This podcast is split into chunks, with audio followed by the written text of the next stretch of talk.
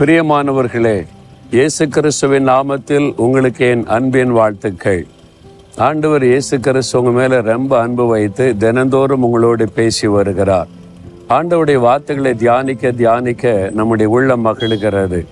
இன்றைக்கு உங்களுக்கு ஒரு வார்த்தை சொல்லுகிறார். உபாகம இருபத்தி எட்டாம் அதிகாரம் பதினான்காம் வசனத்தில் நீ வாலாகாமல் தலையாவாய் நீ கீழாகாமல் மேலாவாய். அதாவது ஆண்டவர் எந்த காரியத்திலும் உங்களை மேன்மையாய் வைக்க விரும்புகிறார். வேலை செய்தீங்கன்னா வேலையில் உயர்த்தி கனப்படுத்த விரும்புகிறார். பிஸ்னஸ் செய்தீங்கன்னா பிஸ்னஸில் முதன்மையாக வைக்க விரும்புகிறார். படிக்கிறீங்கன்னா படிப்பில் முதன்மையாக வைக்க விரும்புகிறார். ஊழியர் செய்தால் கூட உங்களை முதன்மையாய் வைக்கத்தான் ஆண்டவர் விரும்புகிறார். அதான் தேவனுடைய விருப்பம். நீங்கள் பாருங்களேன் அதற்கு இந்த தேவ மனிதருடைய வாழ்க்கை ஒரு அருமையான ஒரு உதாரணம். பாருங்க ஆயிரத்தி எழுநூற்றி ஆறாம் வருஷம் இந்தியாவுக்கு வந்த ஜெர்மன் நாட்டை சார்ந்த சீகன் பால்க் என்ற மிஷினரி இந்த தரங்கம்பாடியில் இந்த கடற்கரையில் வந்து இறங்கி இயேசுவின் சுவிசேஷத்தை அறிவிப்பதற்காக மக்கள் மத்தியிலே வந்தவர். இயேசுவின் அன்பினால் ஏவப்பட்டு ஊழியம் செய்ய வந்தவர் இந்த சீகன் பால்க் என்கிற அற்புதமான மிஷினரி. அவள் வந்து வெறுமனே இயேசு பற்றி சொன்னோம் இந்த மக்கள் கேட்டால் சரி கேட்காட்டா சரி அப்படி ஊழியம் செய்யவில்லை. அவருக்குள்ள இயேசுடைய அன்பு நெருக்கி ஏவினதுனால தியாகத்தோடு ஊழியம் செய்தது மாத்திரம் அல்ல. இந்த மக்களுக்கு என்ன தேவை? இந்த மக்கள் நாளைக்கு ஆசிர்வாதமாக இருக்கன்னா இந்த மக்களுக்கு என்னவெல்லாம் நாம் கொடுக்க வேண்டும்? அதையெல்லாம் அவர் கொடுத்திருக்கிறார். அதனால் அவர் தமிழ் மொழியை முதலாவது கற்றிருக்கிறார்.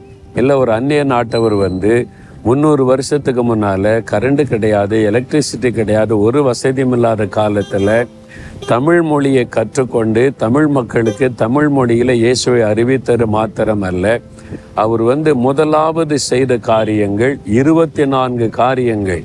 இந்த கல்வெட்டில் எழுதப்பட்டிருக்கிறது அவர் செய்த இருபத்தி நான்கு முதன்மையான காரியங்கள். ஒன்று ரெண்டு நான் சொல்லட்டுமா?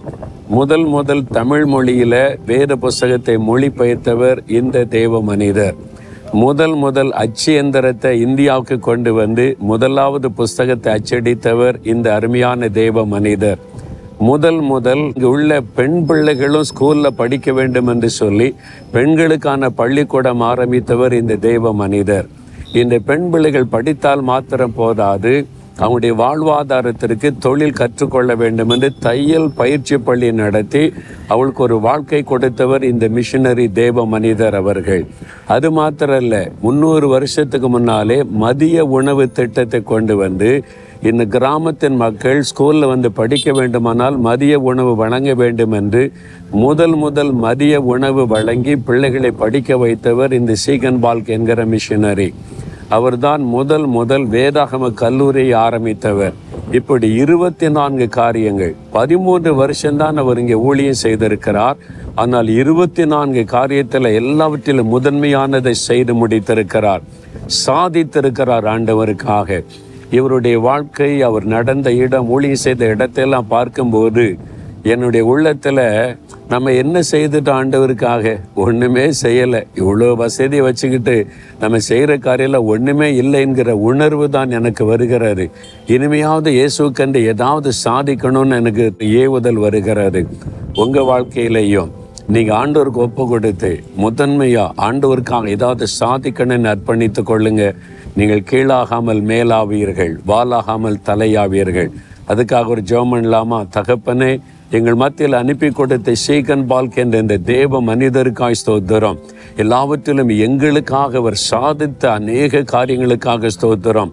நாங்களும் இயேசு கிறிஸ்துவின் நாமத்தில் எங்கள் சமுதாயத்துக்கு எங்கள் மக்களுக்கு ஏதாவது செய்வதற்கு எங்களுக்கு உதவி செய்ய எங்கள் அர்ப்பணித்துக் கொள்கிறோம்.